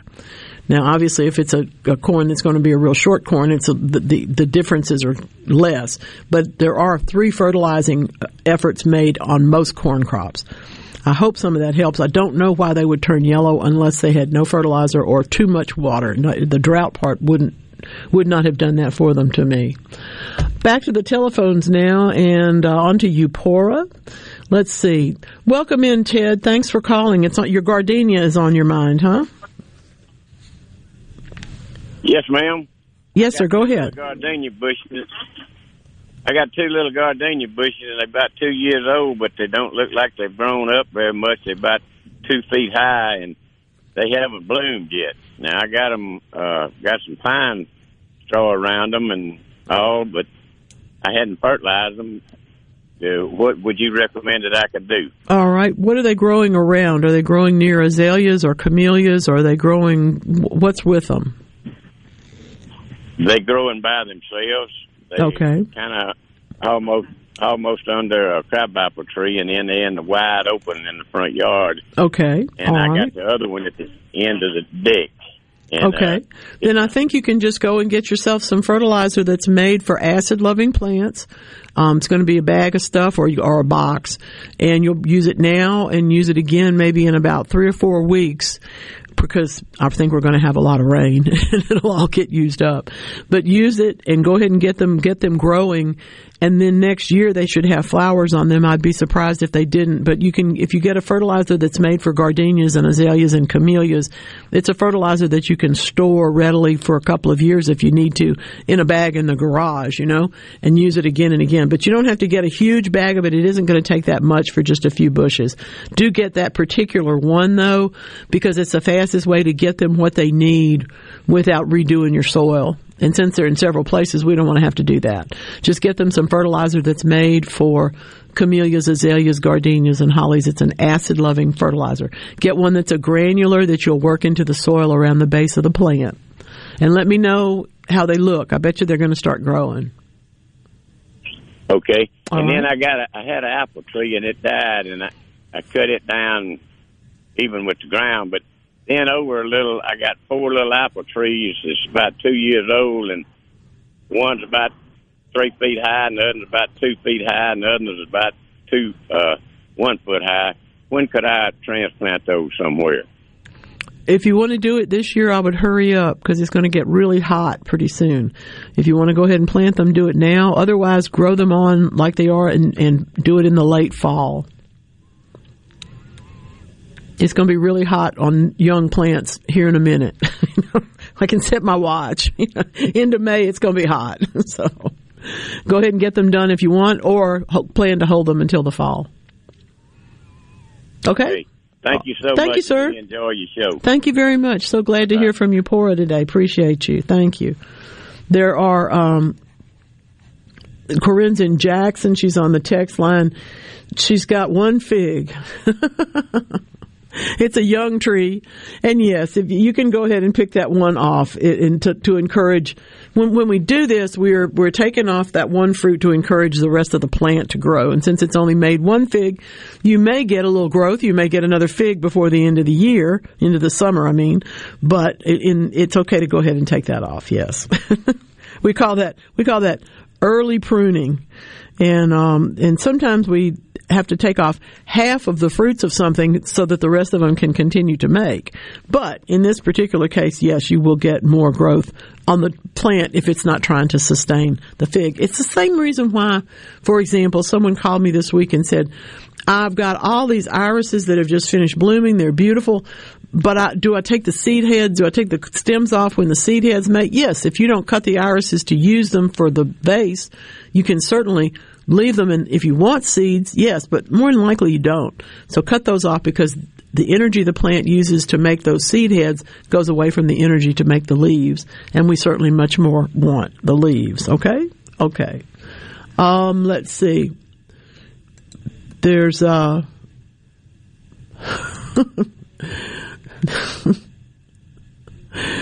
oh, Trey, that's funny. I'm sorry. Y'all excuse me. Y'all are cracking me up today. Back to the phone lines. Go to Harrison County and talk to Jody. What's going on today, Jody? Hello, Jody. Hey, Miss Nellie. What's going on today? Um, okay, well, uh, just a real short explanation. Uh, my health went down over the last couple of years so bad that uh, we were really worried about stroke and heart attacks and stuff. But I've, I've been able to get control of that. Now I'm the healthiest I've ever been in my life. Thank goodness. But in the process, yes, ma'am.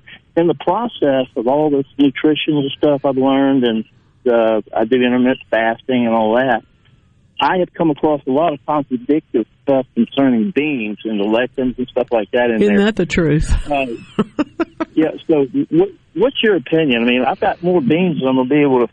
I probably had enough stored by for three years. It's just unbelievable. Are they green beans?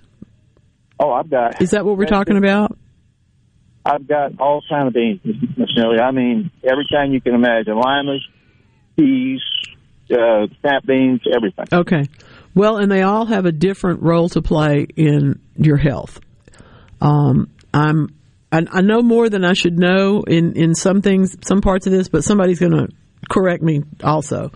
Um, if you are having issues, if, if you're having things where you're being told to eat a lot more protein, you can eat beans, but you should be eating and you should be eating the the really protein rich beans as opposed to eating green beans. Now you're not going to be eating them out of a can, for instance. But what people will do in, in terms of eating green beans, who still like the taste of them, sometimes the diet will allow you to pickle them or the food plan. I hate to call it a diet because there's the word die in there.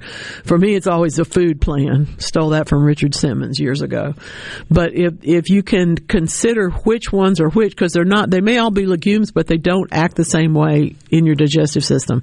For example, peas are generally the harder to digest than green beans, but green beans are harder to digest, for example, than some of the um, some of the butter beans, not not the big old butter beans, but it really depends on your process and how much protein you're supposed to be getting, as opposed to how much carbohydrate.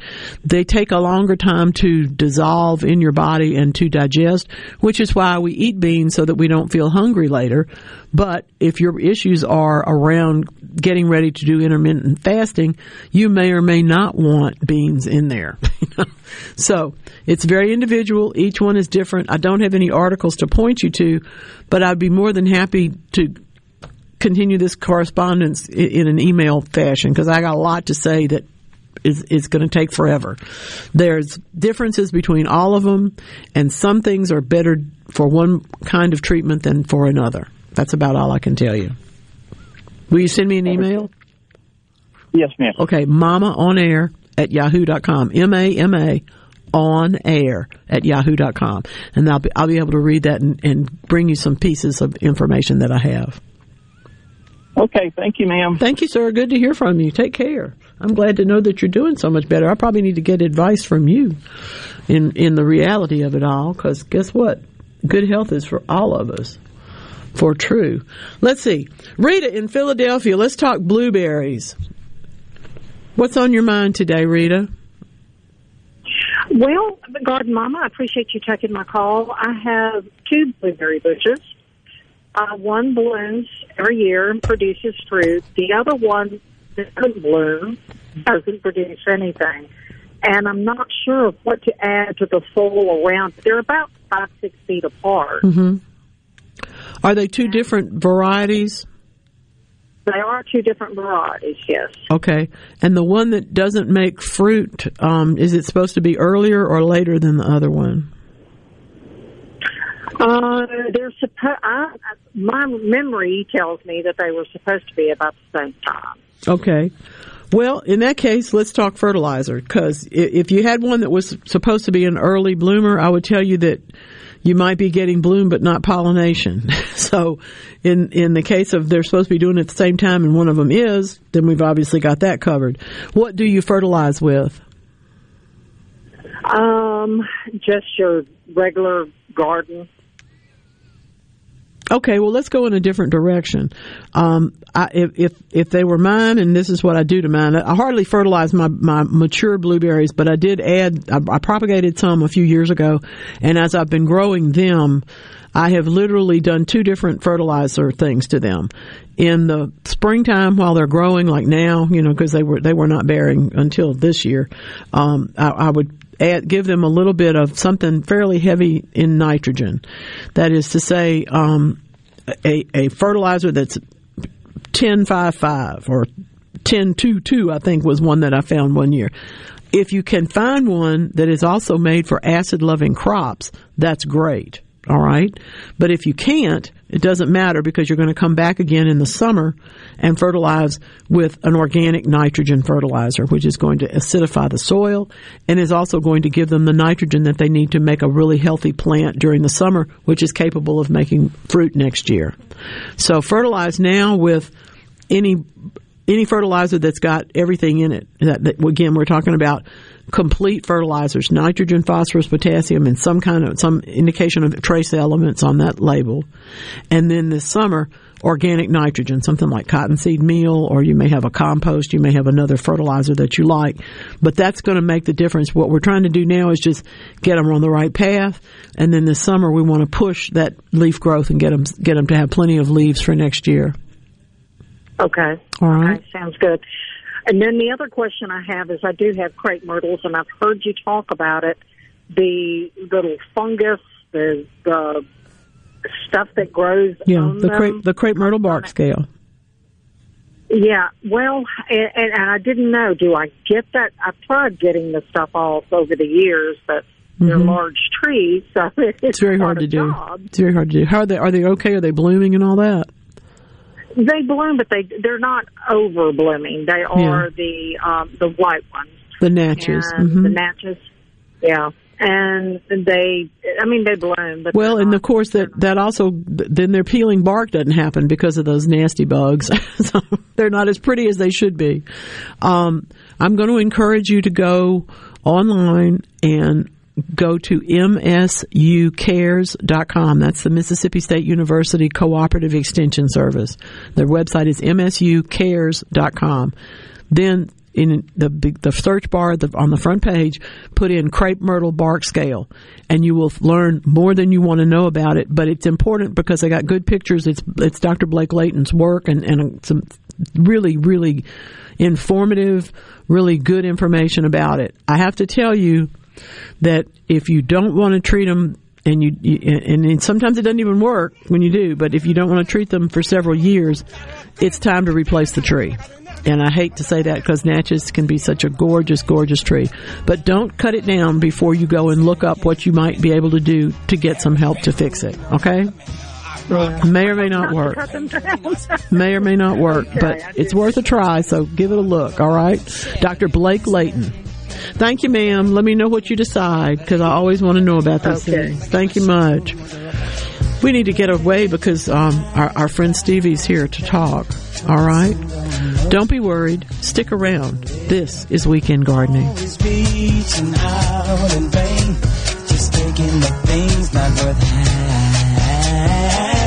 Don't you worry about a thing. Don't you worry about a thing, think the teacher's asleep. Looks like he's dreaming. Man, I can't wait to hang up my team mascot.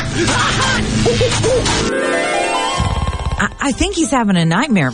No, this is just part of his lesson plan. He's trying to show us that calling Mississippi 811 before you dig is so easy, you can do it with your eyes closed. Call 811 two days before you dig, and let's have zero damages, zero injuries. Helping Mississippians with disabilities prepare for the job market as well as live independently in their homes and communities, this is what we do at the Mississippi Department of Rehab Services. Hi, I'm Chris Howard, Executive Director. The resources provided through our office helps families by providing things like personal care attendants, home modifications, career guidance and counseling, job supports, and so much more. You'll never know how we might be able to help you until you connect with us. Please visit mdrs.ms.gov to find an office closest to you.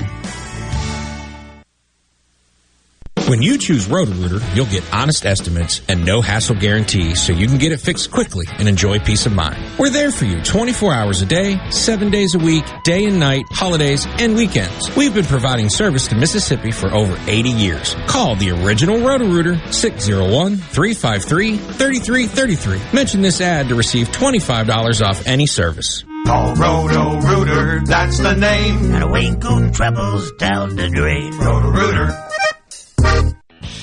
Bob Boyd Honda is the place in Mississippi for Honda certified pre-owned. Honda True Certified Plus guarantees you get all the benefits of joining the Honda family. Thanks to our extensive warranty, every Honda certified pre-owned vehicle comes with peace of mind. And a thorough multi-point inspection with a downloadable vehicle report from Honda. So you see what we see. Find us online at bobboydhonda.com. Or swing by and let's get you a deal.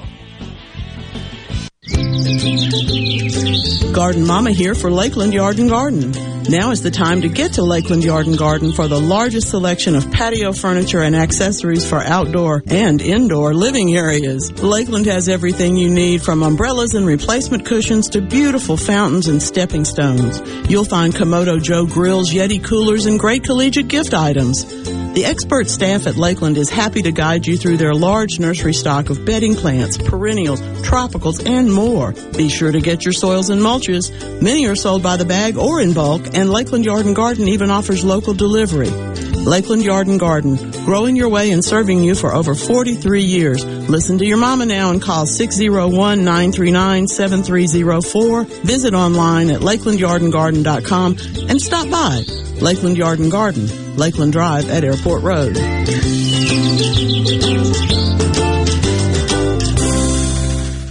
Guys, this is Jacqueline with Honestly Beef. Why should you do business with me? Because Honestly Beef is a certified, genuine Mississippi member. That means it's the purest quality beef raised right here in South Mississippi, guaranteed. Hey Mama, tell everybody about your website, honestlybeef.com. Simply visit honestlybeef.com and order gate to plate service. The purest quality Mississippi beef will be delivered right to your front door. That's honestlybeef.com. And remember, use the code word radio for free shipping. Here in Mississippi, we believe that life is precious and must be protected. But Congressman Guest voted twice to give 1.1 billion of your tax dollars to Planned Parenthood, the nation's largest abortion provider. I'm Michael Cassidy, and my promise to you is that unlike Congressman Guest, I will never vote to give even a penny in taxpayer funding to Planned Parenthood. I'm Michael Cassidy, a pro-life Republican candidate for Congress, and I approve this message. Paid for by Michael Cassidy for Congress.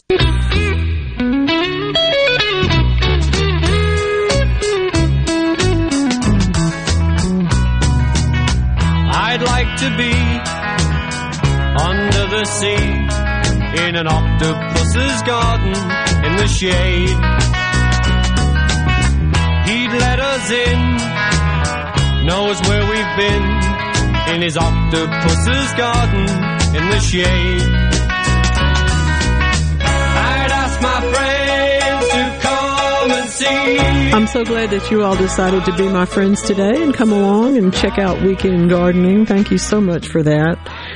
I, I don't know if any of you, like me, were so surprised when we heard Richard Starkey, that would be Ringo Starr, when we heard him sing the first time. It was very surprising. We didn't know he could sing. We knew he could drum. We didn't know he could sing. And there you, there you have it. I don't know if he was intended to be a singer, but he certainly did a good job of it. Joe in Madison's on the C Spire text line wants to know about charcoal grill ash. The good news is that you can certainly use it. The bad news is you don't want to use a whole lot of it. In, uh, for example, you can put wood ash of any sort up to an inch a year on the soil around plants that are not acid loving plants. In other words, not the azalea, camellia, holly, gardenia group, blueberries. Don't put them around blueberries. But if you've got a, a charcoal in a, in a char, not just the ash itself, but you've actually got the charcoal left, and that's okay too.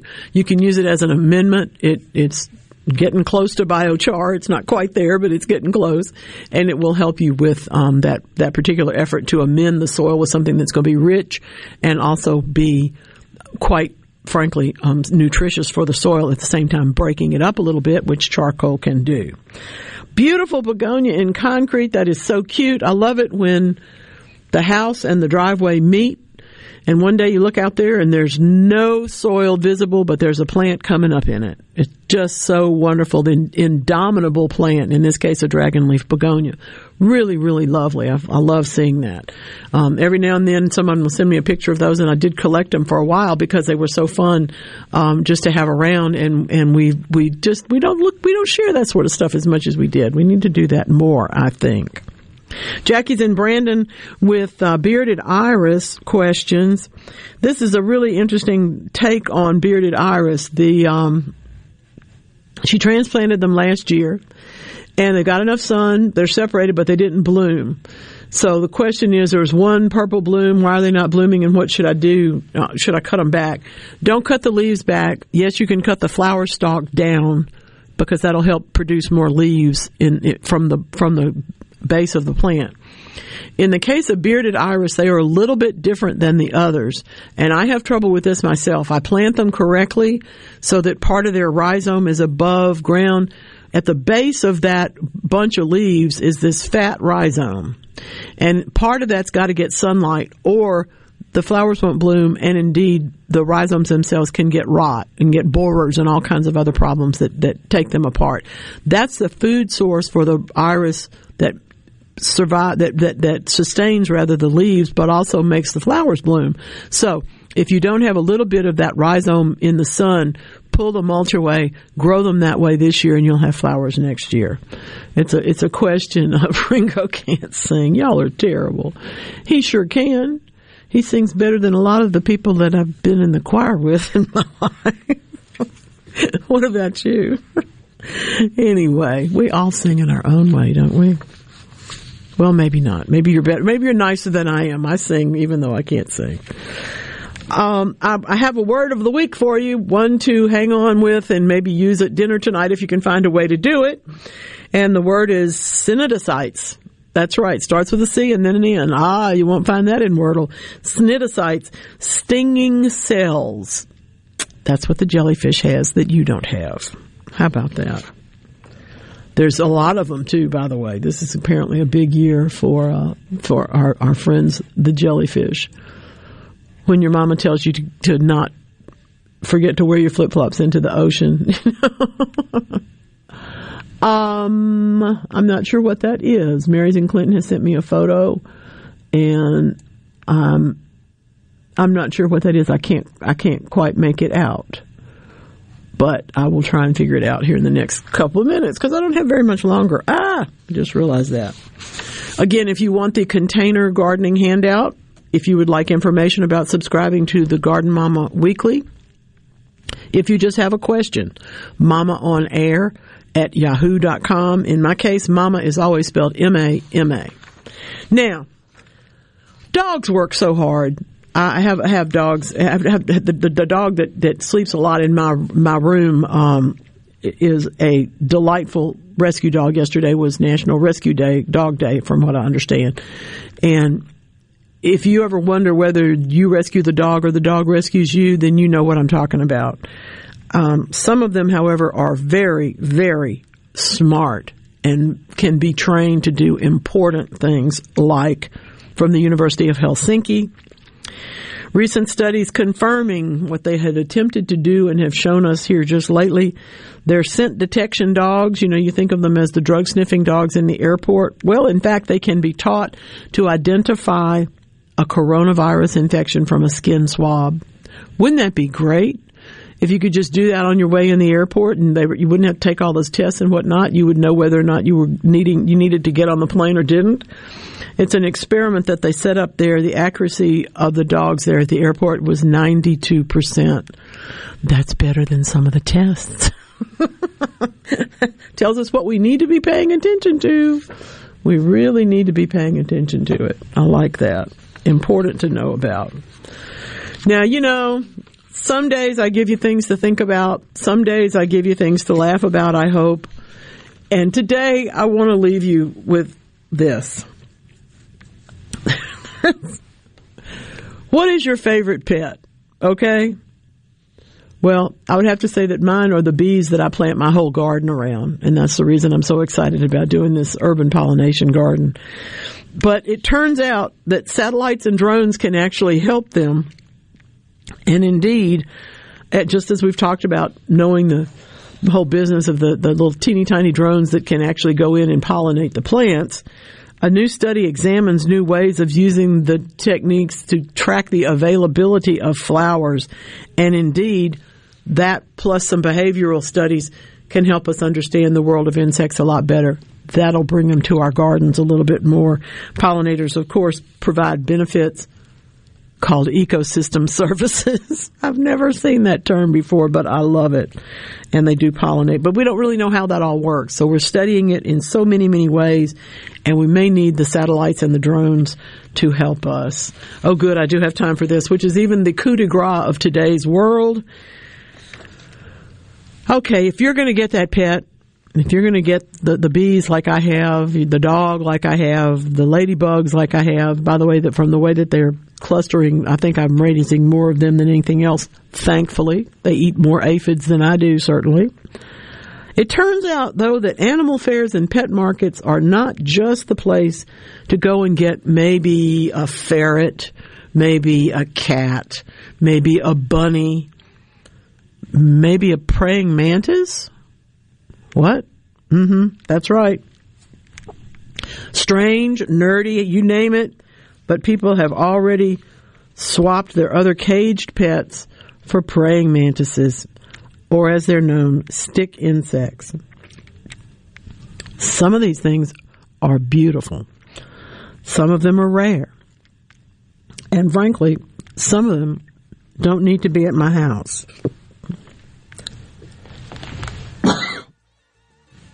From the Journal of Orthoptera Research. I don't know. Cats and dogs and praying mantises. I, I, I'm just kind of stumped. I hope you're not stumped. I hope you're getting busy in your garden, and I'll see you here next week for more weekend gardening.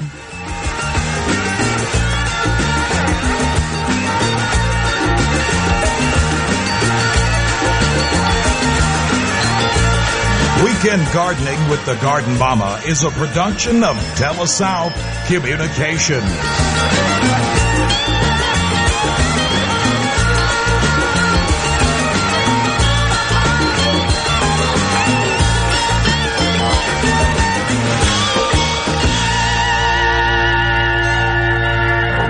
Your business may not be a Fortune 500 company yet. You've worked hard to grow your business to where it is today, but are the manual processes that worked when you were smaller now eating into your man hours? As an isolved network provider, MWG Employer Services can help you save time and money by streamlining the processes of administration of your HR, payroll, time, and benefits, as well as training your personnel to efficiently manage your human capital through one platform. Want to find out more? Visit MWGEmployerServices.com. Hello, I'm Colonel Randy Ginn, Director of the Mississippi Highway Patrol. In 2021, MHP investigated 1,480 crashes involving commercial motor vehicles on Mississippi roadways. Many of those crashes could have been avoided. The MHP Motor Carrier Safety Division is partnering with big rig truckers to conduct safety checks across our state through the Troopers and Truckers Safety Initiative. The Department of Public Safety and the Federal Motor Carrier Safety Administration are working together with one common goal to keep our highways safe for everyone. Thank you and drive safe.